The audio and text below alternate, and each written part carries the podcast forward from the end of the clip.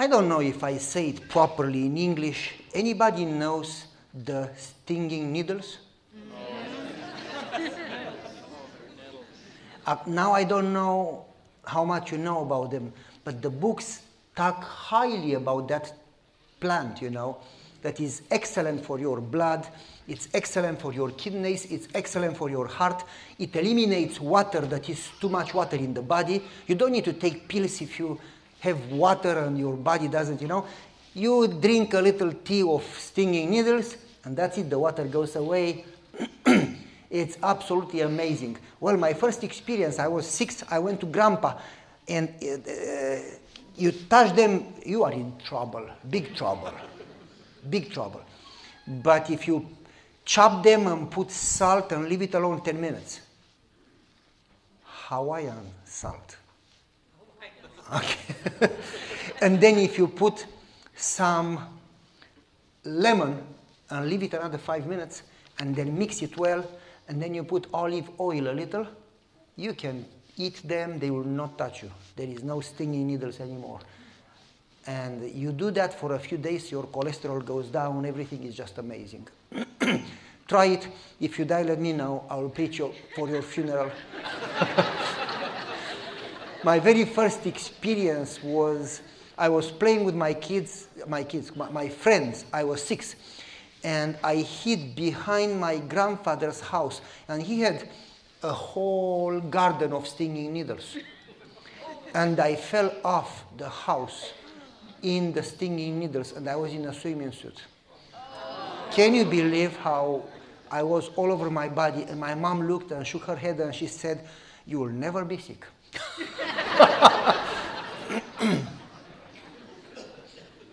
they say that if you get them, you don't even, you'd never get arthritis. I don't know if that's real, but I don't have arthritis, you know. So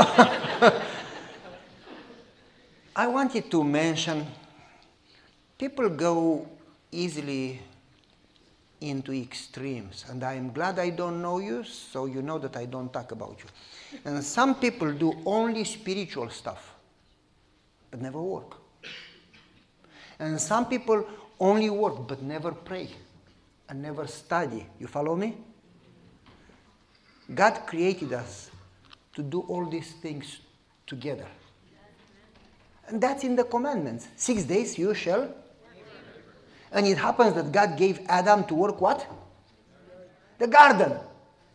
Am I right? And seventh you should rest.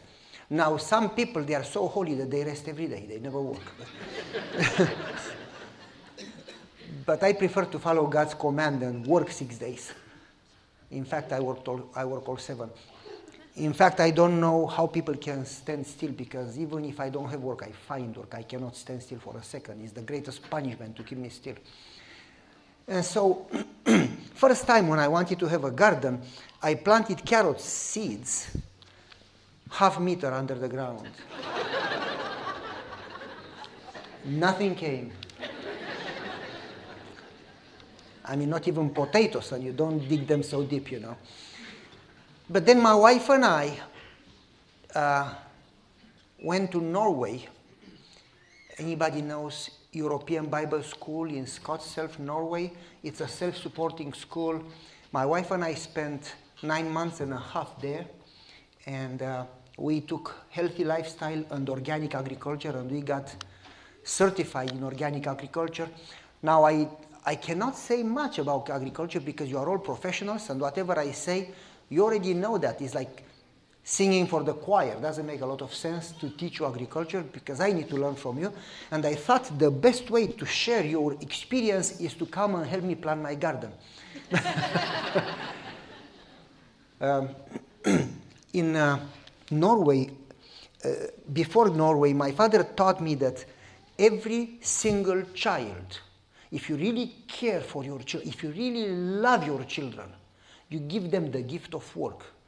And he always said, children and adults, when they do nothing, they do stupid stuff. When they do something, they behave. And so my father taught me that you don't need to pay anybody to fix the roof, we do it together. And we got my father and I together on the roof, and he would tell me stories, and it was fun because of the stories, and we fixed the roof. And I was about 9, 10 when I learned how to fix a roof. And then my father taught me that you, you, you don't call a mechanic to fix your motorcycle. You do it together. So when I took my father's motorcycle when he was not home and I had an accident and I ruined it, he said, okay, that's my gift for you, but now you've got to fix it. and so my father had me, it took two years, had me work with him, buy parts, and then fix the bike until the bike was new. And when the bike was new, he took it all apart and had me fix it all again together. So he said, you need to know to do it with your eyes closed. So I knew how to put the transmission and the engine and everything together, take it off, put it back, my eyes closed. And later, I would not have anybody fix my cars. I would go buy a car from Germany, a broken car for 100 Deutschmark, it was in that time, fix it and sell it for 5, 6,000. And I was only about 18, 19. I mean, just, I learned how to fix cars. And after that, I learned how to build a house. And that, I could go on and on. But that's wonderful. You don't have to pay somebody to fix your plumbing, you do it. Am I right? Yeah. Because you're kind of quiet. yeah, and my kids, they do electricity and plumbing and construction and fixing cars. They can build, rebuild an engine or anything. Anything. We don't pay anybody to do labor, we do it. So, saying that, wasn't that what God gave us? How does it help if you go to church and you keep Sabbath? and you eat clean and you know all the doctrines, the state of the dead, and the 22,300 days, you, you remember? Uh, how does it help if you don't have a connection with the creation? How does it help? How can you know God from theory? How can you have the doctrines of the God without the God of the doctrines? And so, we always looked I strongly believe in the spirit of prophecy. And it is so clear and so serious the warnings. If you want to save your family, you need to get outside the city and you need to have a garden. And she says several times, pages and pages, I have them in my computer. Several times, God has been showing to me to tell our people to get out of the city. If Israel would have got out of Jerusalem, they would have been saved. Those that didn't leave got killed. And then she says, if Lot would have built his house like Abraham outside the city, he would have saved his family, but he lost his family. And she goes on and on and on and on and on. And then she says, she gives you times if you watch carefully. When should you leave the big cities? You, you, you remember the paragraphs? Talking about economical crisis. When should you leave the smaller cities? Talking about Sunday law, you remember? And when should you really run to the mountains, talking about the death decree? You remember? I, am not going to go in these details. You should read for yourself. But, I mean, it doesn't help if I, if I start reading for you, you all go to sleep. But she is very clear. We just need to have that passion to daily study and not only read a lot and get nothing, rather read a little and get a lot. You follow me? I could explain later during this weekend how I personally do the studying. Probably you will benefit from it. If I forget, remind me. I have great memory, I just forget, you know. But, but remind me and I will explain how I do the studying. You may actually. Does it ever happen to you to read and then you don't know what you read? Yeah. Well, not anymore for me. I'm going to tell you how, and I mean it. In fact, it is the greatest blessing, among the greatest blessings I've experienced in my life. It's unbelievable. It's a little work, but it's going to change your life. And so, going back, she wants us to have gardens. She warns us that there will be an economical crisis. You remember? She talks about the time when we will not be able to buy and to sell. Do you still believe that? Yes. Do you believe that Jesus is at the door? Yes. He's not coming soon, he's at the door. You just look around and you know. If you believe that, then we should all learn not to depend on the store, but depend on our garden. Learn to can. You remember what can means? To can, you know. Go. Yeah, we do that. In fact, I'm going to give you a nice story, a real story. One time at a certain church, one of my churches, we, we, we had a gigantic garden. My wife and I had a garden as big as two soccer fields. Gigantic garden. And my wife said, honey, we can never eat so much. And I said, yeah, honey, but the others do. and so we worked the garden and we got so many tomatoes and cucumbers and peppers and everything, you name it, you say it and we had it. So many that you could not use. And so we ate and we canned and we gave to the church every Sabbath. We take boxes with tomatoes and cucumbers, people help, and we gave to the neighbors and we kept giving and we still had too much. So what I thought, I said, this is, this is inspired, this is from heaven. I invited church members over and purchased from Walmart those one dollar plastic things that you cover for rain. You must know a little about rain here in this area. it rains only once a year and it lasts 10 months, you know. it's like in Chicago, the wind blows twice a year, six months from the east and six from the west, you know, only twice. And so you should know a little about rain. So I bought those plastic things, one dollar or two dollars for rain, and then I gave everybody a bucket of tomatoes. And I said, the rule is that you hit from here down.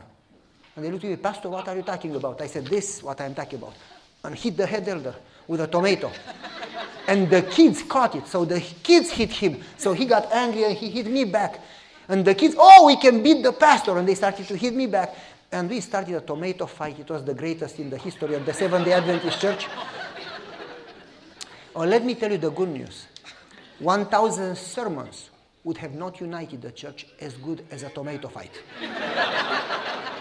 Please trust me, I tell you the truth. After a tomato fight, they stopped fighting in the church. People learned that they can love each other just by playing together. It does more than Sabbath meeting. I'm not saying that Sabbath meetings are not good. You, you need to understand what I'm saying, actually. I'm saying that unless we have other activities together, it's not enough. It takes sacrifice, but it bears results. And so let's try to somehow get around to the sermon, but before the sermon, I just need to do a little more introduction. In Norway, my wife and I built seven tunnels because they were small and one gigantic greenhouse. And with those things, we sold them in Drammen, that is South Norway. We sold the produce. With those, we paid school. We paid to visit the whole country. And after we finished school, we still had $7,000 left over when we went home. Isn't, isn't it amazing? And we ate healthy. And we didn't pay for food. Others had to pay. We just sold it. And we gave for free a bunch of it. Isn't that amazing? Imagine if our kids, instead of finishing school with a lot of debt, would learn to do something like that. Amen. Wouldn't that be nice? But I'm not going to, that's not the subject. I want to mention that is not only, don't get upset with me, if you do, don't invite me back, I'm okay. is not only spiritual life, is not only agriculture. All should work together. For instance, giving the poor, giving them food, it's part of our life. Visiting the sick should be part of our experience, shouldn't it? We need to combine them together. You cannot go to a stranger and invite him or her to evangelism. Is not the way it works. That's the reason we do evangelism and nobody gets baptized. And if we baptize 20 people or five, after a month or two, they leave the church and we have no retention. Do you know what I'm talking about? Have you had evangelism and you baptized 21 and then three months later you had only one left over? You know what I'm talking about? Because nobody leads a stranger to Christ, but only a friend. Christ method alone. He won their friendship and trust, and just after that he said, Follow me. For instance, I was in Cuba in mission trip. I love going in mission trips. I was in Cuba. A lady, you probably heard me t- telling the story on, on internet, a lady would bring every night 150 to 200 kids to evangelism. I said, What do you do? What do you tell them? And the lady said, It's not what you tell. I said, Okay, what do you do? She said, It's not what you do. I said, Okay, just tell me what it is. And she says, It's who you are. I, okay, so who are you? She said, Well, She said, I cannot talk about it. You need to see. I said, Oh, come on, just give me the answer. And she said, Well, come tomorrow, 2 o'clock. I said, Okay. I took the pastor. Tomorrow, 2 o'clock, we went to visit her. At 2 o'clock, when we went to visit her, her house was literally from this screen to here, from this corner to here. My wife's walk-in closet is twice bigger, you know. In that little house, she had two bunk beds and a little space in between them that if you are too big, you cannot walk. You have to really be slim to get between those two bunk beds, you know. And a little table in the front, handmade three legs table. Have you ever seen that type of stuff, you know? And two chairs, and there were the mother, the father, three children, and the grandparents too living in that room. Crowded. Imagine if, if they start nodding, it's a whole choir there. Anyway, and so, poor. At 2 o'clock, roughly 200 kids came in her front yard. Her front yard was from here to the piano. They were like sardines in a can. If one moved, all moved because they had no room, you know. They were like packed. And so she said, Sit down, I have no chairs for everybody. They sat down and she said, Give me the papers, otherwise you don't eat. So I said, What papers? And she says, Just watch it. I said, Okay. And then after she got the papers, she says, Okay, so the parents signed the papers. Yes, now you can eat. And she gave them rice. And they all ate rice. And after that, she said, Okay, now this is the story that we learned today Daniel in the lion's den. And she told them the story. And after that, she said, Pay attention, stop talking among yourselves because if you talk, you don't get the paper signed and you don't eat tomorrow. And they kept quiet. And then she taught them a song like, Jesus loves me, this I know, or something, you know. And they said, you need to remember the song to get the paper signed because if the paper is not signed, you don't eat tomorrow. And then when they finished, she prayed with them and she said, Go home. I need to make sure that you didn't talk. So, how do I make sure that you paid attention? You tell the parents what I taught you. Daniel is the lion then, and you sing the song. And if you remember the story and the song, and the parents sign the paper that you did remember, then you can eat tomorrow. You follow me? So I said to her, Why do you make them do that? And she said, Well, the parents would never come to church, but I use the, their kids to evangelize the parents. And they all came to church. And most of the parents, not all, but all the children and most of the parents. And I said to her, That's amazing what you can do. I said, Well, God bless me. I have a salary, $14 a month. One four, 14. And she said, The neighbors don't have jobs. I have a job, I make $14 a month. I cannot buy everything, but I can buy rice. and I said to myself, What a ministry. I said, let me give you some money for your ministry. And I don't have cash with me except a $50 bill. She looked at the money. She said, I've never seen so much money in my life. I cannot take it. And she gave you back. I said, come on, take it. Nope. God will provide. I said, come on, take it. Nope. So I went to the treasurer of the church. Give her the money. He says, that's too much. We cannot use it. I said, what are you talking about? Sure you can use. We can use millions and you cannot use 50 bucks. We have millions and we say it's too little, you know. It's a matter of perspective. It's not a matter of how much you have. Hello? You heard me? Okay, then say amen. Some people are never happy, whatever you do. You know, it's a matter of perspective. Some people you keep giving them and they still don't have, and if you give them 10 millions, they still don't have. It's a matter of perspective. People are not happy because they have, people are happy because they love the Lord and love the others. Because the blessing is not when you get blessed, the blessing is when you start blessing. God never gave us a blessing to be blessed. God blessed Abraham to be a blessing for all nations. And if you watch carefully in the Bible, it's consistent. And the Ellen White says, nobody prays right seeking a blessing for self. And so she was happy because she was blessing. And so the treasurer said, okay, 50 bucks. I'm going to give her for her ministry for food and for song books for the children 10 bucks. I'm going to give to Pathfinders for costumes 10 bucks. I'm going to. He divided the 50 bucks and he did a bunch of stuff. And I thought, shame on us. Because we spend 50 bucks on nothing. And that's God's money, not only the 10%, everything. My father used to return 90% and keep 10. And my mom would say, honey, do we have enough? And my father said, who gave us the 90?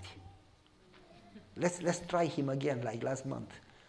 And then he would get more money and he would give 90 again and he would just, don't keep it in the house. The police would come and take it in a communist country, you know. Just give it to the Lord. They cannot take it from the Lord. Just give it all. My mom, can we keep 10%? Okay, keep 10. Sometimes you say, just give everything, you know. Isn't that something?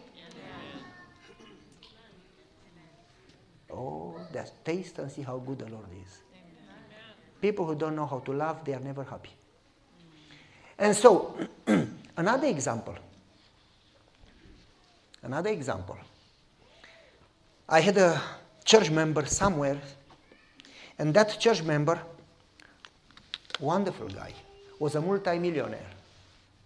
Good Christian, loving the Lord, loving the church, helping, being involved. Excellent. Missionary kid, excellent.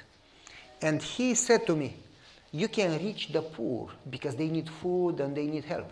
But you cannot reach the rich because they don't need anything. And they are very private and they don't come to evangelism and they don't need God. And I said to him, You are so wrong. All people need God, poor and rich. All people have divorce, all people have sickness, cancer, and stomach pain and back pain. You know what I'm talking about? You don't have back pain, do you? Only me? Okay. All people have stress, all people have kids that don't obey, all people, you follow me? Rich and poor, they all need Christ. I said, It's your fault. He says, Why? I said, Because you don't know how to reach them. We just do the same cookies. How do you call cookie cutter for everybody, you know? The same programs in every church. It doesn't work. If you go to the doctor and you say, I have headache, he gives you uh, ibuprofen, and then you say, I broke my leg, and he gives you ibuprofen, and then you say, I have diarrhea, and he gives you ibuprofen, and then you say, you know, I have arthritis, and he gives you ibuprofen, and then you follow me? Ibuprofen doesn't work for everything. That's not a doctor. I don't need to go to the doctor. I can take ibuprofen myself and don't pay the doctor. And so, if you go to church and all churches in all cities put the same program, do you think that is going to work? When every city and every church is different? Shouldn't you pray that God gives you the proper approach for that location or for that neighbor? Amen. How can you ask God to bless your plan instead of asking God to give you his plan? You follow me? We work hard and pray a lot that God would bless our plans, and we never succeed. Stop asking God to bless your plan. Rather, seek His plan. Amen. And so, I told him, I said, it's your fault. You don't pray enough for God's plan. He says, well, uh, I keep Sabbath. I said, yeah, Pharisees did too. Lazy people keep every day. he said, but I, I go to church. I said, yeah, sure. What should you do? You are an Adventist. You don't feel good if you stay home. Sometimes we do that. We go to church because we don't feel good to stay home. Well, others feel really good to stay home, actually. Shame on them, but anyway. and I said, uh, that's not about what Adventism is all about. We are a movement and we have a mission. And if we forget that, Ellen White says that we have no reason to exist. Hello? Our very reasons for existence as a church is to save the lost. And that's the great commission, is not the great suggestion. It's a, it's a command. There is no room to turn around. Jesus commanded that we go in the whole world and save. You follow me? And make disciples. There is, you don't negotiate with your boss. Why would you negotiate with God? I don't even negotiate with my wife. If I do, I have headaches and eventually I do what she says. It's better to do it and you don't have headaches. Just do it and you are happy. Why negotiate with God? And so I told him, pray for God's plan. And he said, Well, I do. I said, No, you don't. Because if you did, you would work. People say, I pray, oh, I'm going to pray for you. That's baloney. When you pray, you invest in people, you care, you do something. Ellen White says, work according to your prayers. It's easy to say, I pray for you. Do something. You follow me? Oh, Lord, be with the poor. God asked you to be with the poor. Why would you ask God to be with the poor? May the gospel be preached. God asked you to preach the gospel. The gospel doesn't preach itself. You are called to preach the gospel. You follow me? And so I told him, pray and act. He called me after about, I don't know, half an hour. Said, I did. I said, what did you do? I prayed. I said, really? When? Oh, just five minutes ago. I said, well, that was poetry. When you pray, it takes three months. If you really mean it. If your son has cancer, would you pray 15 seconds for him? Or you dedicate months and months and you pray and you fast? You follow me? The, the Lord says, love your neighbor just as you. So if you pray for yourself months, shouldn't you pray for your neighbor months? If you love him just the way you love yourself? Huh? So I told him, pray more. How long? I said, until God gives you the plan. He says, how long? One hour. I said, no, until God gives you the plan. And he said, how long? I said, until God gives you the plan. what if God doesn't give me the plan? Then you don't stop praying, period. Elijah prayed until the rain came. We never get it. You follow me? So he said, Oh, you want me to really be serious on prayer? Shouldn't we? We play games with prayer. He got it. He started to pray. Two months later, he called me and says, Pastor, you are right. Since I started to pray for God's plan, God started to talk to me. We people forget that the Bible is real. We say it, but we don't live it. In the Bible, Jesus says, My sheep hear my. Do you hear God's voice? Spiritualist people are proud that they talk with the spirits. Shouldn't we talk to our God? God talked to Abraham, God talked to Joseph, God talked to Daniel, God talked to uh, Paul in the New Testament. The Bible says, He who has ears to hear what the Spirit says. The Bible says, your ears would hear the voice behind you saying, This is the path. You, you remember? God wants to talk to you. And He said to me, I started to sense God's voice. And when I obey, things go good. When I don't obey, it's a mess. I said, Praise the Lord, you started to be a Christian. Until now, you're only an Adventist. Now you started to be both.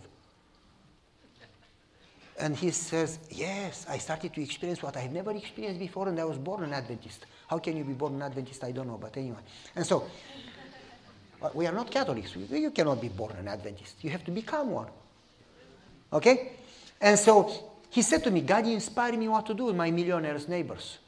I said, Okay. He, he says, You know, my wife cooks amazing Greek food. I said, I don't know before you invite me. he invited me. Oh, brother, I, I'm ashamed to say I ate until I could not get up. I ate and ate and ate and I could not stop and I just gave up shame and I just kept eating. and I mean, I said, you know, I got to pray that you invite me again. and he said to me, Pastor, do you see this Greek food, how good it is? I said, It is amazing. Even now I have water in my mouth. And he says, I'm going to invite my millionaire neighbors because I know Americans. They don't come to church, but they worship food. They don't eat to live, they live to eat. I'm going to invite them to eat together. I said, Praise the Lord. Now we talk. And so he sees one of his millionaire neighbors in a Sunday morning, says, Good morning, good morning, how are you doing? Good, how are you doing? Good. That's a lie. I met somebody in my, in my former church in the park I said, Happy Sabbath, happy Sabbath, how are you doing? Great. And then he comes to me and says, My wife left me. How can you say I'm doing great? It's just, you know, uh, good morning, good morning, how are you, how are you? Good, good, bye, bye. No, none of it is real. And so he says to the neighbor, Good morning, good morning, how are you doing? Good, good, good. And he says, Hey, it's my wife's and myself anniversary. We have 25 years of marriage and we have amazing food. Would you come to eat? Oh, no, I am busy, I'm sorry. Hey, we have Greek food. Oh, I'm busy. Let me explain. God inspired him to describe the food. We have stuffed cabbage rolls. We have Kalamata cheese. I know it's not healthy, but it's good. We have, I mean, Kalamata olives. We have feta cheese.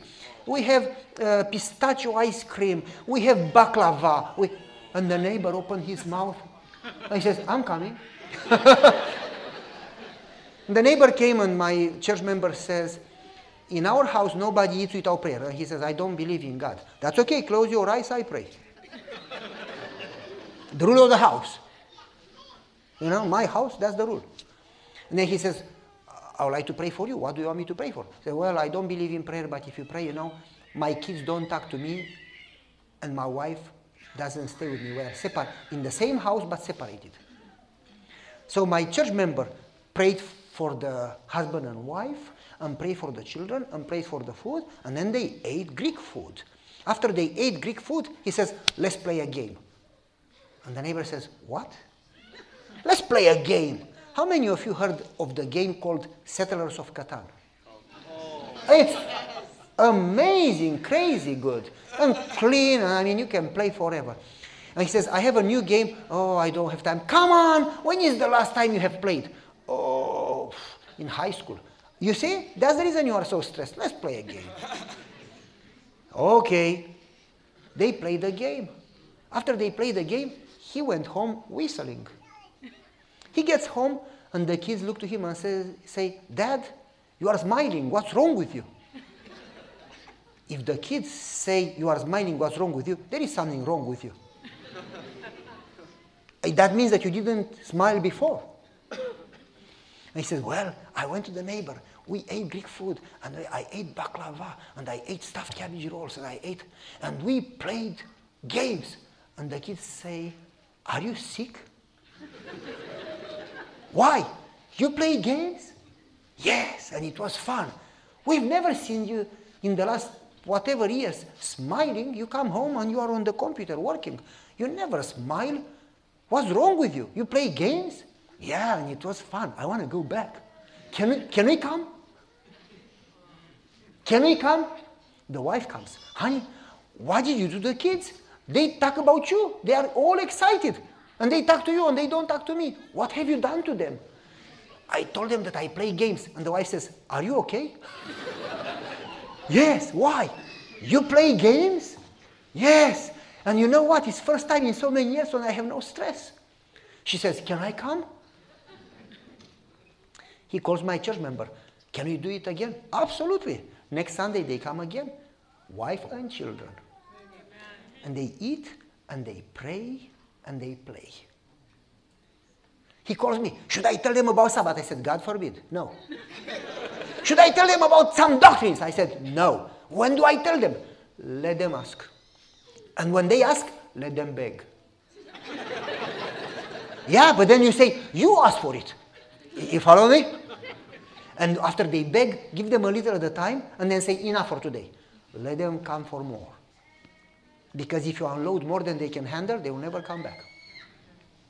You don't pour concrete in a form that is too small. You break it. You need to make the proper size form. You follow me? The same with doctor. You don't pour more than people can. Jesus says, I have more things, but you are unable to handle. So give them the light gradually. Rather build friendship first. And so they started to ask questions. He said, No, let's not talk. Why don't you eat pork? Because I don't want to talk about it. Why? oh, come on, tell us. Nope. Oh, come on, please tell us. Nope. Oh, come on. Okay, you ask for it. You know. that millionaire neighbor goes to play golf with the other neighbor. I says, hey, your wife talk to you, talks to you again, your kids talk to you, and you are happy, smiling. What happened? Well, I went to this so and so guy, and we ate and we go every Sunday and we eat and play games together. He says, You do what? yes, come and see. The next neighbor comes. Six months later, 11 millionaire families were eating, praying, and playing together. And then studying together. They started DVDs on creation and evolution, and then DVDs on health, and then DVDs on parenting, and then DVDs on prayer, and then DVDs on prophecies. Two years later, I baptized 46 millionaires. Isn't that nice to have a millionaire's church? They give you a ride the Porsche, Ferrari. I never get to, to, to, go in those cars. That's the best thing, you know. They give you a ride in Maserati. Amen. Not about Maserati, amen about baptisms. and so it's not just you go to church and you go home. You have to live your religion. You have to, in all areas of your life, you cannot just talk about light. You need to live in a way that the light lives in you. Do you follow me? Christ needs to lead in you, to live in you. Unless Christ lives in you, you have no power. You have only the forms and the theory, but no power. That's the reason we have no power in the churches. You need to pray, you need to go to church, you need to be involved in the church, you need to believe and to keep the doctrines, no question. But you also need to have a garden, you need to visit the sick, you need to talk to your neighbors and help them, you need to play a game with them. Tomato fight is perfect. you need to live in a way that build, you build friendship before you teach doctrines, before you invite them to evangelism. You build friendship and trust, and you show that you deeply care. And when you build friendship and people know that you care, then, after you show Christ, you can talk about Christ. You cannot give what you don't have. You need to have Christ live in you in order to have others experience Christ. You follow me? And so, for instance, talking about caring for people. In my very first district, 28 years ago, man, it's 8 o'clock and we didn't start the sermon. In my very first district, 20, 28 years ago, I had a big head. I would look in the mirror and my head was as big as the room. I said, you know, I'm very educated, construction engineer, law school. I had a big business, a big factory. We made a lot of money. We made roughly about 40, 50,000 a day, every day. We had money. And I said, we, I knew the prime minister of the country. I knew the chief of police. I knew the mayor. We were eating together. We were friends. I could drive any speed through the town. The police would salute me. Nobody stopped me because I knew I had connections. You know? And so I was somebody. And they called me to ministry and they said, We know you build churches, you bring Bibles, you do this and that. Uh, would you accept to be a pastor? And they said, How much money you make? And I said, About 40, 50,000 a day. And they said, We are going to give you $64 a month. That was a, I, I laughed. I said, Is that a joke? and they said, No, it's real. Pastors in that time made $64 a month. My mom's retirement was $28 a month. And we used to have a big house, big garden, you know, and expensive cars and fly and have, you know, whatever. Travel all over. And, and so I said, I talked to my wife, we prayed, and we said, you know, if God calls, my father had a saying, regardless how much money you have, you have only one stomach. You follow me? And he said, God will always fill that stomach. So whatever is over, you don't use. Let somebody else use it. You understand? So my wife and I talked and we said, you know, we have only one stomach. Let's go into ministry and trust that the Lord will provide. Abraham left everything, didn't he? Joseph was put in prison. Daniel was take, taken a slave in Babylon. Do you think that was easy? Watch your family being killed and you are taken away? And you walk three months after they have destroyed his, you know, they made him an eunuch. And then he had to walk three months through the sun, through the desert, and get to Babylon. By the way, why would God allow that in Joseph's life? Why would God allow Moses to, to be 40 years in the wilderness and nobody? Why would God allow Daniel to be a slave in Babylon? Why would God allow, you follow me? Why? Because God cannot use you before he teaches you to depend on him, not on your wisdom and your plans. To depend on faith and walking with him and depending on him. In order for God to prepare heaven for you, He needs first to prepare you for heaven. God cannot give you power before you learn to depend on Him and to be selfless. If you are who you are and He gives you power, you are going to use it in a wrong way. You follow me? We go to prayer and we think we are good Adventists because we keep Sabbath. And we ask God to give me this and give me that and give me this and give me that and help my school and my family and my health and my car and my house and my job. You follow me? Give me, bless me, give me, give me, give me. And we didn't learn yet to go in prayer and be so concerned with God's work and God's honor and the saving of the souls to the point that we forget our cancer or our foreclosure or our divorce. To totally forget your problem. Not that you don't have problems, but to say, Lord, your work is so important that it's more important than my job or my health or my family or my life. So I'm going to focus on you and forget self. You shall increase and I shall decrease. You follow me? Then God can bless you. When you serve Him, He will take care of you. He says, Seek first. And then He promised the other things will be provided. And we need to trust that because God doesn't lie. Ellen White says that those who doubt God's promise make Him a liar. And that's a quote, actually. And so, as I give that kind of introduction to the story, I was in my first district. And I had a big head. I'm somebody. I have education. I have money. Well, they call me to be a pastor. I talk to my wife. We accept it in faith. But nevertheless, I do it for God. You follow me? People I do it, I do it for God. You understand?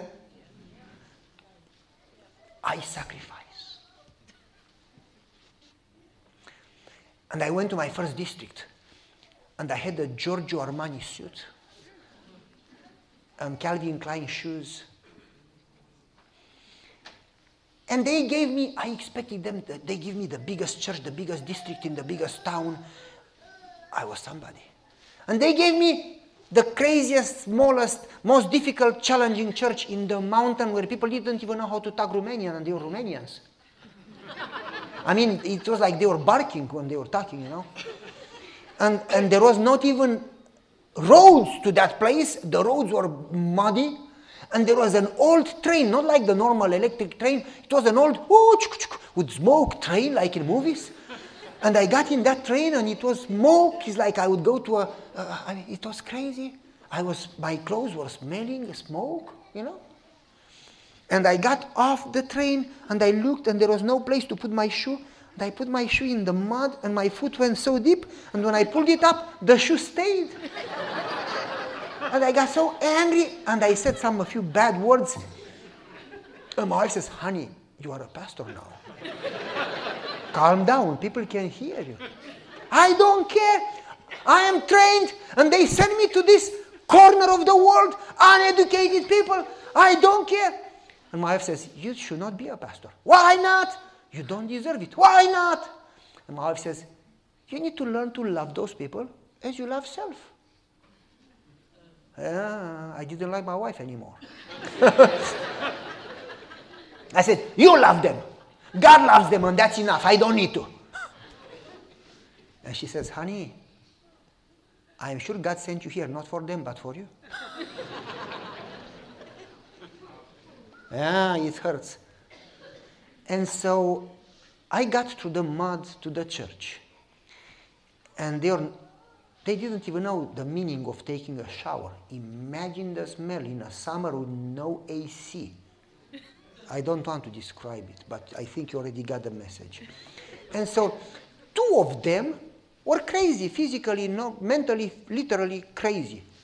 And they were uh, sick, and they would grab your hand and smile and never let you go. Say, let me go. Say, come on, I got to go. no, pastor, stay. Oh, brother. Every time I would see them, I would go around far away so they don't grab my hand. So I told them, I said, brothers, sisters, you need to work. You need to serve the Lord. Not only the pastor. You cannot have an army where only the general fights the war. The whole army The general is there to train you, but not to fight the war. You cannot have a choir with only the choir director singing. You all need to sing. God called you to work. In Ephesians says that God gave you gifts. You cannot bury them. You got to work. We'll do evangelism, and you all get involved. If not, look for a pastor. I was crazy, so it's good to be crazy because you can get away with things, you know. And so I was crazy. I told them whatever. If you don't like, look for a pastor. I said, okay, pastor, we work. Tell us what to do. So I gave them jobs. You are the greeters, you parking, no cars, but anyway, you do this, you do that. Well, well, well, the two nuts came to me. what do we do? Oh, brother. How can I get rid of them? They are going to embarrass me and the church. They are good for nothing. So I said, aha, I'm smart. I got something. You pray. And they say, uh, okay, Pastor. I said, now leave me alone. Okay, Pastor, leave me alone. Okay, Pastor, leave me alone. Okay. they left. They go home and they talk, the two of them. And their dad is watching them. We pray, we pray, we pray, we, like for two hours. And then they say, but what, why do we pray? Because we have evangelism. What is evangelism for? And the father says, for people from the city. Ah, we pray for people from the city. How do they know that we pray? They don't. That means that the pastor meant that we go to them and pray for them. So guess what? In a small town, 16,000 households, they went to the first house. They knocked in the door. The pastor said that we should pray for you. The guy looks at them. Okay. What do you want us to pray for? He says, Well, I am broke. I used to have cows. The cows died. I have no money to buy the cows. I have only one cow, and the cow is sick. Lord, heal the cow. Bye. That's the shortest prayer ever. No introduction, no conclusion, just Lord, heal the cow. Next door, next house. The pastor said they should pray. What we are to Well, my wife left me. Bring her back. Bye. A month later, they come to me, Pastor, we prayed. I said, What do you mean? You told us to pray. I said, Yes, I did. We prayed. I said, What do you mean? And the father says, They went to every single house in the city, 16,000 homes. From morning to night, 14 hours a day. They knocked in every door and they finished. Hello? That's commitment. Crazy people know how to sacrifice. Normal people are selfish. Uh huh. You heard me. You don't even smile now, huh? and they said, Pastor, what should we do next? I said, Well, there was peace in the church for a month. You need to pray more? Guess what they did? They went to the first house again, knocking the door. And the guy says, Okay, you again? The pastor said that we should pray again. He says, You know, my cow got well. Lord, thank you for the cow. Bye. A month later, they came back. Pastor, we prayed. What do you mean? We prayed. What do you mean? For the whole city. And the father said, Yep. Second time, they knocked in every door. What should we do next? I said, Well, go back and pray. Pray without ceasing and leave me alone. they went back to the first house. And the guy hugged them. He knew to love them, I didn't. And I was their pastor. And the guy said, Not my pastor, not my friends, not my family, nobody ever in my life has prayed so much for me. You must be Christ's people. You must be God's real church because you care. People don't care for doctrines, they care for those who care. Uh huh. They said, You must really have God's presence in your church because you care. I said, I want to join your church. And they said, We don't eat pork. he says, I don't care what you eat, I eat whatever you eat. Because people are not looking for what you eat or doctrines, people are looking for a real God. And if they don't see the real God in the church, they don't care for the doctrines or for the programs. Oh, we put a good program. They can look at the TV and they watch a good program. Hollywood gives them really good programs. People are looking for God.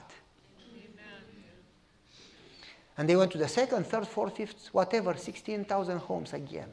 When we had evangelism, they brought 40, I don't remember, 44 people to church. And the whole church brought two people. Uh huh. You cannot just do doctrines, you cannot just do church. You got to do it all. You got to care, you got to pray, you got to work, you got to visit, you got to help, you got to feed, you got to be Christ on earth. That's the reason we are the body of Christ. Because we are Christ on earth. He is the head. You got to ask the head, what should you do next? And then the body doesn't argue with the head. I've never seen a body arguing with the head. You follow me? You ask the head what to do and you do it. Then Christ can work through us. Otherwise, we are just good Adventists that go to church and we have a nice club. We meet every Sabbath, but nothing happens. If you really want something happening, you got to live a real Christian life that integrates Christ's life in everything you do. You don't just pray in the morning and in the evening, you pray in everything. You follow me? Prayer is not part of the work, prayer is the work. Everything should be immersed in prayer. Agriculture, construction, work, church, you follow me? You, you all, all the time, you care for people. All the time, you look for opportunities to help and to love and to sacrifice self. You give up self. Christians don't have self. White says self is in need to be crucified. She says the greatest enemy is self. When you have an argument with your spouse, it's not the spouse's fault, it's you. Because if you had Christ in you, you would love, you would not fight. Even if you are right, you would know how to love and how to solve the problem. There is no war unless there are two parts. One cannot fight alone unless he is crazy. It takes two to have a war. If you have a war with somebody, it's your fault. Don't blame anybody around. Most of the people blame others for their own problems. Just for the fact that you criticize, judge, and blame others, it tells me that you are not spiritual. Because if you were, you would love your enemy. Right or wrong? Right. That's not easy because we rather give money and keep Sabbath than to die to self. And to love your enemy, it means that you need to die to self. Huh? Our time for sermon is gone and we didn't manage to start. We, don't, we didn't even touch the title. It was only the introduction, but we'll start the, the sermon tomorrow. I'm going to give you one more story to learn about loving your enemies. In one of my districts, you may have heard the story. I arrived there 17 pastors moved within 21 years, all of them. Can you even grasp it? 17 pastors all together, 21 years? They came and left, came and left, six months, one year, six months, one year, one year and a half. None of them touched two years. When I got there, a tall, literally tall lady, I mean tall, I was like this beside her. It's like, it was like Goliath with her back like this, 92 years old, sharp like a fox, came to me. She put her finger literally in my nose. Young man, I am God here. That's what she said. She said that she is God. And she says, You do what I say, you'll do well and stay here. You don't do what I say, I move you. Well, there is a chapter in Revelation, in chapter 13, that gives a list of people who don't make it to heaven. Top of the list is people who are afraid. Have you read Revelation 13? Top of the list is people who are afraid. My father taught me during communism that if you have a God that is real, you have no fear. When you are afraid, your God is only a theory, it's not real. He said, My God is powerful. And if God wants to save me, like the three young men, He will save me. And if not, I joyfully die but I am not afraid and I don't compromise. And police would come to search us for Bibles, and my father would keep straight. During other people would, would shake and cry, please. My father would stand straight. I said, oh, you know, I have a God. And he, if he wants to protect me, he can do it. He is in control. He is aware of things. Nothing happens without him knowing. Not even hair for those that still have hair, you know. But and so my father taught me not to be afraid. So this lady came and put her finger in my nose. I move you. I got my shoulders back. I got straight. I took her finger off. I said, No, this is no chess. You don't move me. If God wants me to move, I happily move. If not, you move. She said, Nobody talk to me that way. I said, Well, it means it's time for somebody to talk to you that way. She said, I am going to move you. I said, Good luck. God bless you. I will pray for you. I don't need your prayers. You see, that's the reason I will pray for you. oh, she hated me from the very first minute. We had board meeting. She was the alpha cow. People who know about cows, they know what is. Alpha cow is the cow that all cows follow. Alpha cow goes left, the whole group of them go left. You follow me? We had board meeting and we said, should we do that? And they all, jellyfish, looked to her. And she did that. And they voted yes. And she did that and they voted no. And I said to them, don't you have a brain? Don't you have a conscience? Well, she pays the bills. I said, it's not her church, it's God's church. Yeah, but God doesn't pay the bills. I said, no, no, no, no, no. God doesn't pay the bills and she should not pay the bills. I said, you should pay the bills. Well, we are poor. As far as I remember in my Bible, the widow gave all she had. You really love God? Give all you have. If not, you love Him with reserves. Because whatever comes between you and God, that's your God. Uh huh. That's what you worship. So I said, Give all you have, so you don't need her. Uh, Pastor, we do need her. I well, then you don't love God. You don't need to come to church. Close the church, go home. You, you are not Adventists. They said, Pastor, you are different. I said, Yeah, I'm crazy. I, I've said it so they don't have to say it, you know.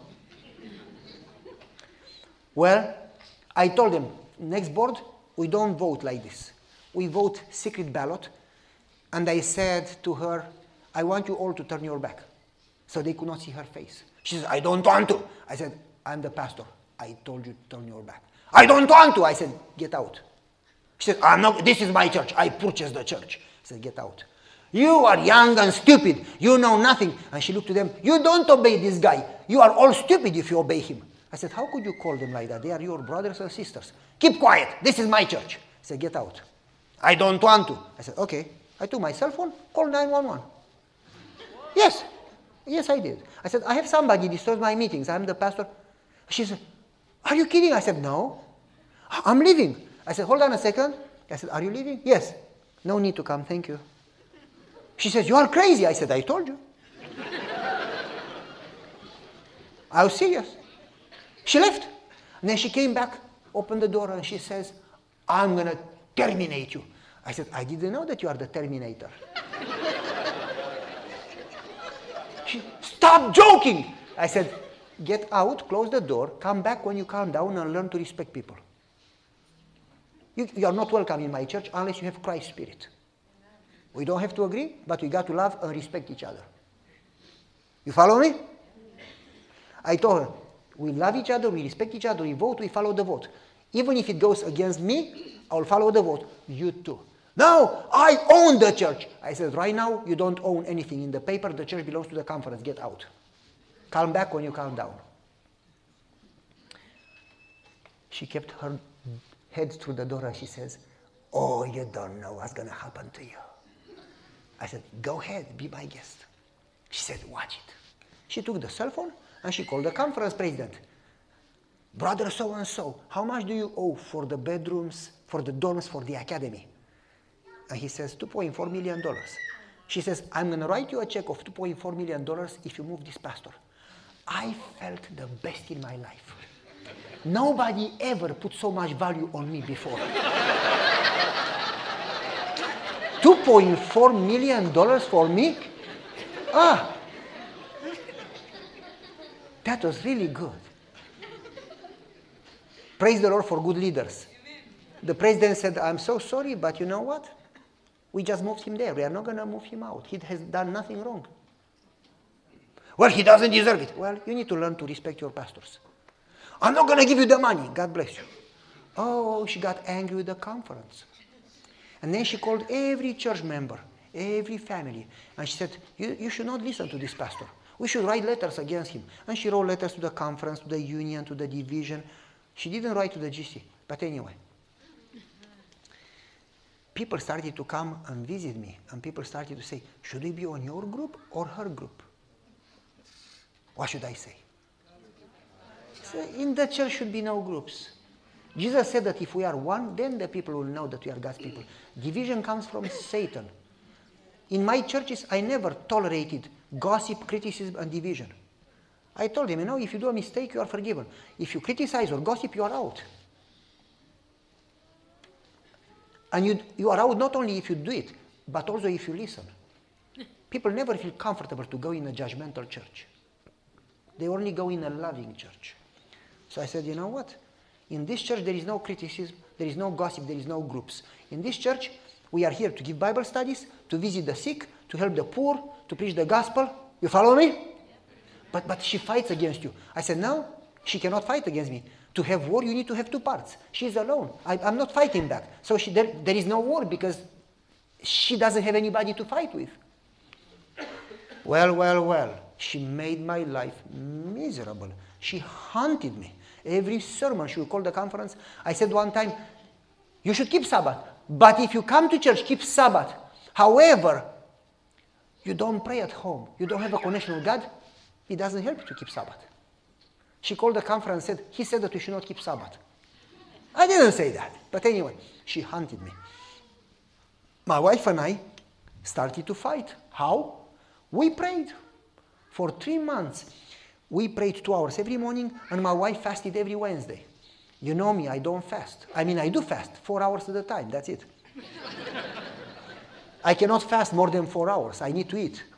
But after three months, she fell on ice and she broke her shoulder, her arm, and her hip.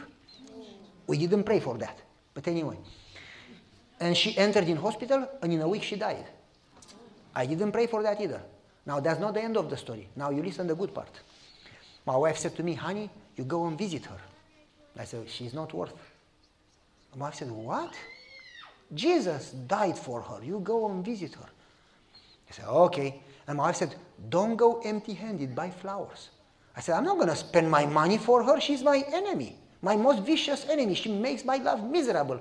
She wants to fire. She wants to move me. She criticizes me. She calls me names. I cannot stand her. I says, buy flowers. I said, okay.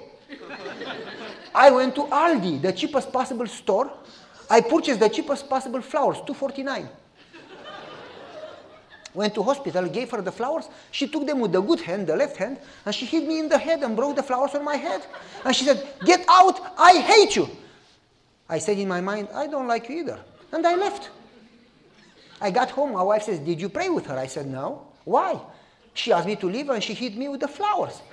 My wife said, Go back. I said, No, you go back. She says, No, you are the pastor. I said, Honey, she hates me. My wife said, God sent you here for her. If you love those who love you, you are just like the pagans. You need to love those who hate you. That's what the Bible says. Amen. Then you are a Christian, then you are an Adventist, then you are a pastor. God sent you here for her. Go back and save her. I said, honey, you go back and save her. And my wife looks to me and says, God didn't send you here for her. God put her here for you. You cannot even be a pastor if you don't learn to love her. Uh, again, I didn't like my wife. And wife said to me, You obviously need to pray that God would pour His love into your heart because you don't know how to love. And wife said, We have visitors. I cannot deal with that. Go in the backyard, in the garden, and pray. She knows that, by the way, regardless how much stress I have, I go in the garden. As soon as I am between tomatoes, for some reason, stress goes away like that. And I start whistling and I'm happy again. She says, Go in the garden. That's where you feel happy. Pray there until God gives you love, and then go back to hospital. I went in the garden and I started to pray. I could not even say her name. I hated her so much. I said, God, help that evil lady. That's what I said. And God impressed me to say her name. So I kind of said, Lord, help. And I said the name. And I felt impressed to ask forgiveness. I said, Lord, forgive me for not loving her. And give me love. And help me repent. And change me so I can save those who hate me and be like Jesus. And that, after that, I went in the house. It was a difficult two hours prayer because it was dying to self. And I went back in the house, and my wife says, Okay, I prepared cookies for her. I said, You didn't prepare cookies for me? She says, Take them and go. Don't come back before you save her. I went to hospital, knocked in the door, kept the cookies behind so she would not throw them at my head. and I said, Hey, I brought cookies. I don't need your cookies. I hate you. And then she said, They smell nice. What type of cookies are they? I said, Romanian, Romanian, the best cookies. She says, Can I taste one? I said, They are for you. She tasted all of them. she didn't save one for me. They says, What are you doing here? Don't you know that I hate you? And I said, You know, I came here to confess and to ask forgiveness. She said, You? I said, Me. What have you done? I said, Well, I hated you. She said, It's normal. I hate you too. I said, No, it's not normal. We are Christians. We got to love our enemies. How could we go to heaven when we don't know to love one another? How can we be like Jesus when we don't know to love one another?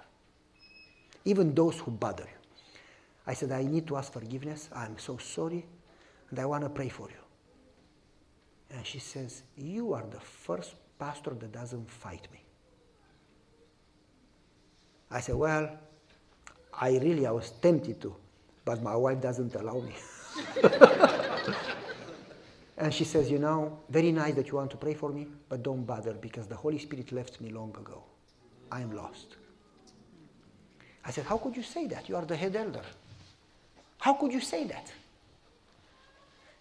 She said, Well, 72 years ago I sinned. I said, Lady, you must be a saint. I sin every day. You sinned only 72 years ago? He said, No, no, no, it was a big sin. I said, Lady, all sins are big. The problem is that we feel the need to repent from big sins, but we never repent from small sins. You follow me? That's the reason Jesus says that prostitutes can go to heaven and Pharisees and saints don't. Because they don't feel the need to repent for gossip. They don't feel the need to repent that they don't pray enough. Only people who do something really bad feel the need to repent. And those who do small things and don't repent, they are lost. There is not such a small sin. Small sins have crucified Jesus too. In heaven, there is no sin, period, regardless how small. You follow me? So I said, Lady, there is no small sin. She said, Well, I did sin, a big sin. I said, Have you asked forgiveness? Every day of my life. I said, Lady, you don't have a sin problem, you have a faith problem. Because my Bible says, if you confess, God is faithful and just to forgive and to cleanse. And God doesn't lie. How do you know that you are forgiven? I said, Well, when you are forgiven, you feel some type of electricity and you, oh, I'm forgiven. She says, Are you kidding? I said, Yes! How do you want to know? You don't smell forgiveness. It's, it's burnt. I smell it. You don't smell forgiveness. You don't see. You don't touch. You don't feel. It's not a feeling. Oh, I have peace. That means that God is here. Elena, I says, you should not measure God's love and answers to prayer based on your feelings. God's love doesn't change. It's not based on your chemistry, your moods. You feel good today, that means God answered. You feel bad today, that means God didn't answer. There is no connection between your feelings and God. She says faith should be based on God's word. You take His word, you don't need to feel or understand. How can you understand God? As a Lady, forgiveness, you don't feel, you don't deserve, you don't pay. You just believe. How do you believe? I said, Simple. Ellen White says it's a mind decision. She says, You say, I believe, and you move on. You just be, you choose to believe. You exercise faith. She says, Ellen White says, don't allow yourself to talk or to think doubt because it's going to influence you. She says, talk faith, pray faith, think faith. Nurture faith. Water faith so it would grow. You follow me? And so I said, lady, you have a faith problem. My son has more faith than you. She says, what do you mean? My son, if I told him, when he was three, I told him, I'm going to buy you a motorcycle, a toy. He says, when? I said, tomorrow. He started. He says, can it be blue? I said, yes, it is blue. Does it have an engine? No, it has pedals. When do you buy it? Tomorrow, 5 o'clock. He started to scream. He's, he, he stormed through the door. He called the whole neighborhood, all kids, and he told them, I have a bike. It is so big, it has three wheels, it has pedals, it is blue. And they said, Can we see it? It comes tomorrow, 5 o'clock. he was already rejoicing because he knew me. And tomorrow he had the bike. Next day he had the bike. If you know God, when he says, I will forgive you, you don't need to feel it. You rejoice because you are forgiven, because God doesn't lie. And so you rejoice. Ellen White says in Great Controversy that you should believe and rejoice. And so Abraham believed, and it was considered to him as righteousness. When you believe, God takes your dirty coat, put it on Jesus, and takes Jesus' perfect divine righteousness, put it on you. It's like you never did it. Isn't that amazing? You should rejoice. You should jump up and down and scream and eat. And so, and so I told lady, you don't need to feel, you don't need to, you just believe. She says, so simple? I said, yes. Salvation is simple. We are complicated. We make it, you know, sophisticated. Children can understand salvation. You know? And so I said to her, say after me, repeat after me word by word. She says, what do you mean? I just, just say after me word by word. I said, close your eyes. Let's pray together. And she closed her eyes. I said, Father in heaven. And she said, Father in heaven. I've sinned. And she said, I've sinned. And I confess my sin and I believe you forgave me. And she kept quiet.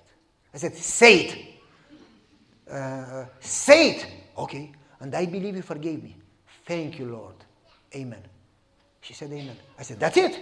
She says, I'm forgiven. Yes, you are forgiven. How do you know? I said, The Bible says so.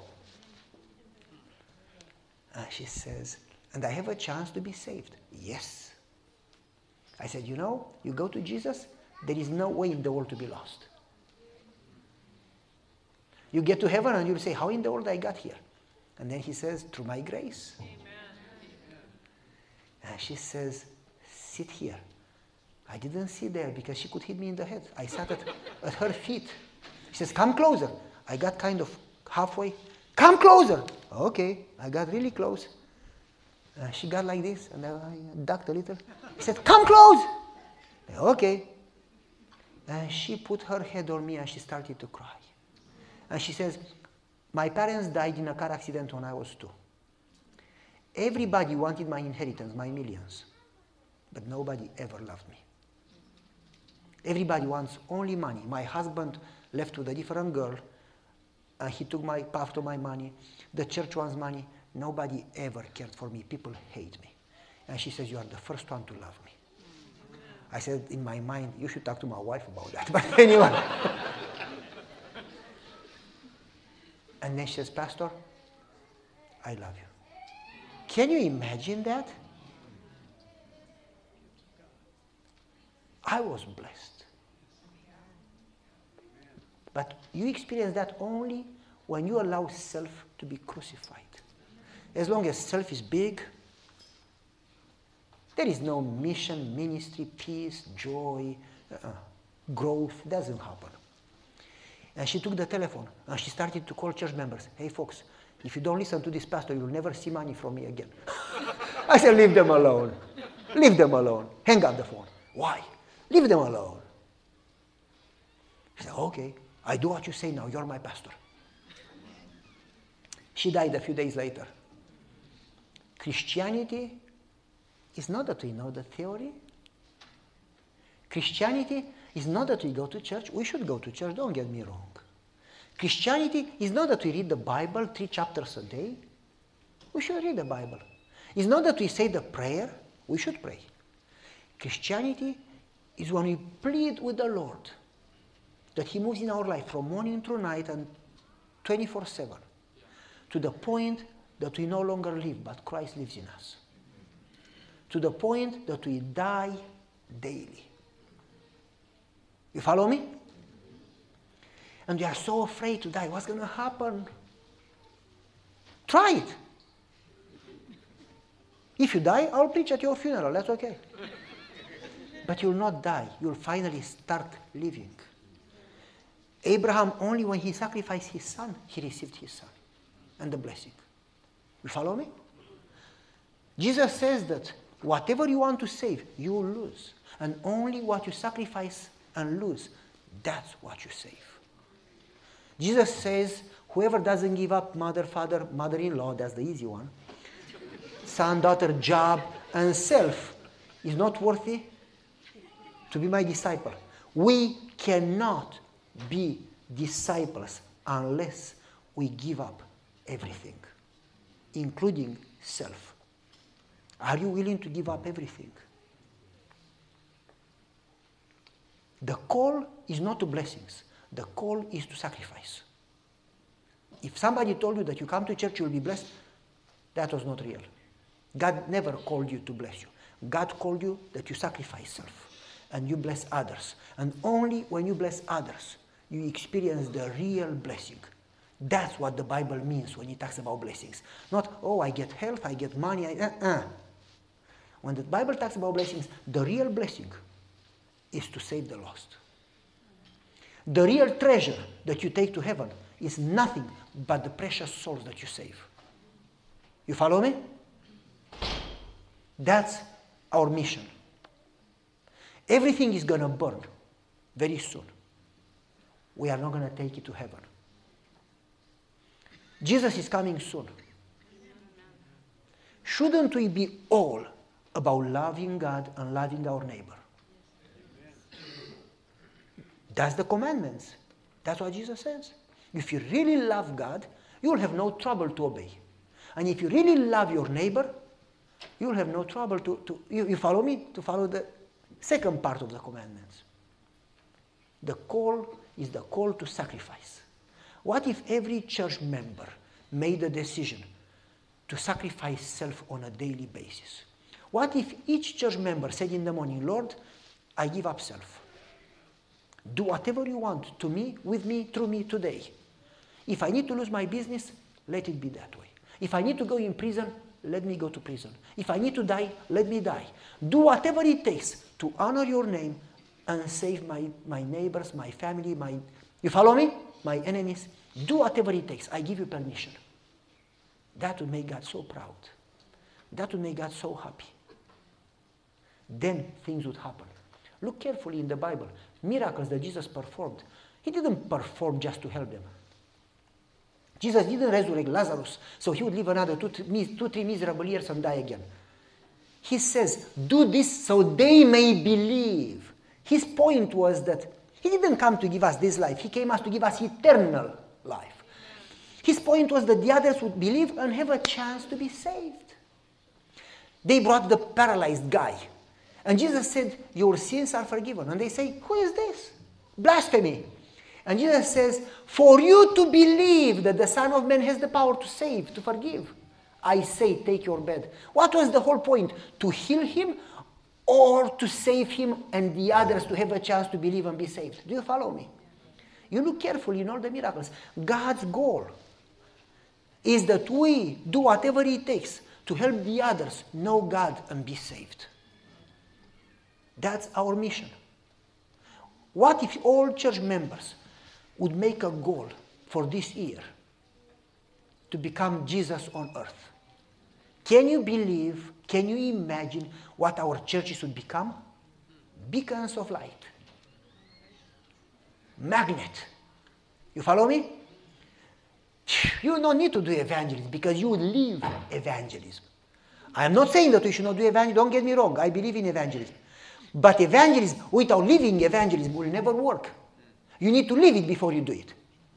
You follow me? Okay, I need to stop. I'm hungry. It's late. We need to sleep. I slept last night only three hours. Folks, we'll do the sermon tomorrow. No worries. Let's. God is calling you and me. Let's not be only listeners. Make a decision. If you don't make a decision, why are you here? Go home. Hello? If you don't make a decision, why do you go to church? If you procrastinate, what are you doing in the church? Just to misrepresent Jesus? Make a decision. Say, Lord, I want it, but I cannot do it in my power. I give you permission to work in me. It's going to hurt. But nothing happens by chance. All trials, all things, all that He would allow, all work together to prepare you for the mission that God has for you. So when you hit the wall, stop complaining and stop asking for help. It is God growing you and purifying you and changing you. You follow me? Because all things work together. All, all. You know how many things work together? What means all? How many? Have you checked the Greek word in the Bible? All?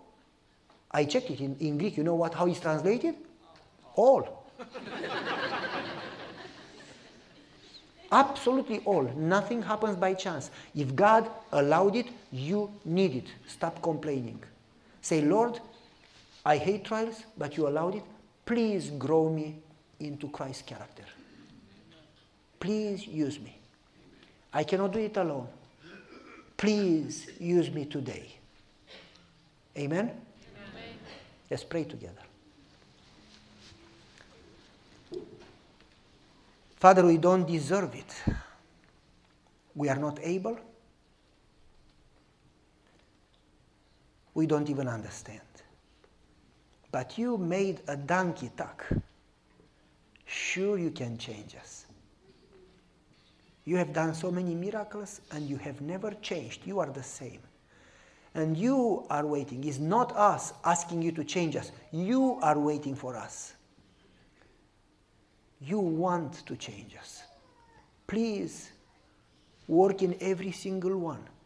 All people that are here, all people that listen to this message, work with your spirit that we may become like Christ. Come into our hearts, come into our lives, come into our families, come into our churches, into our farms, into our workplaces.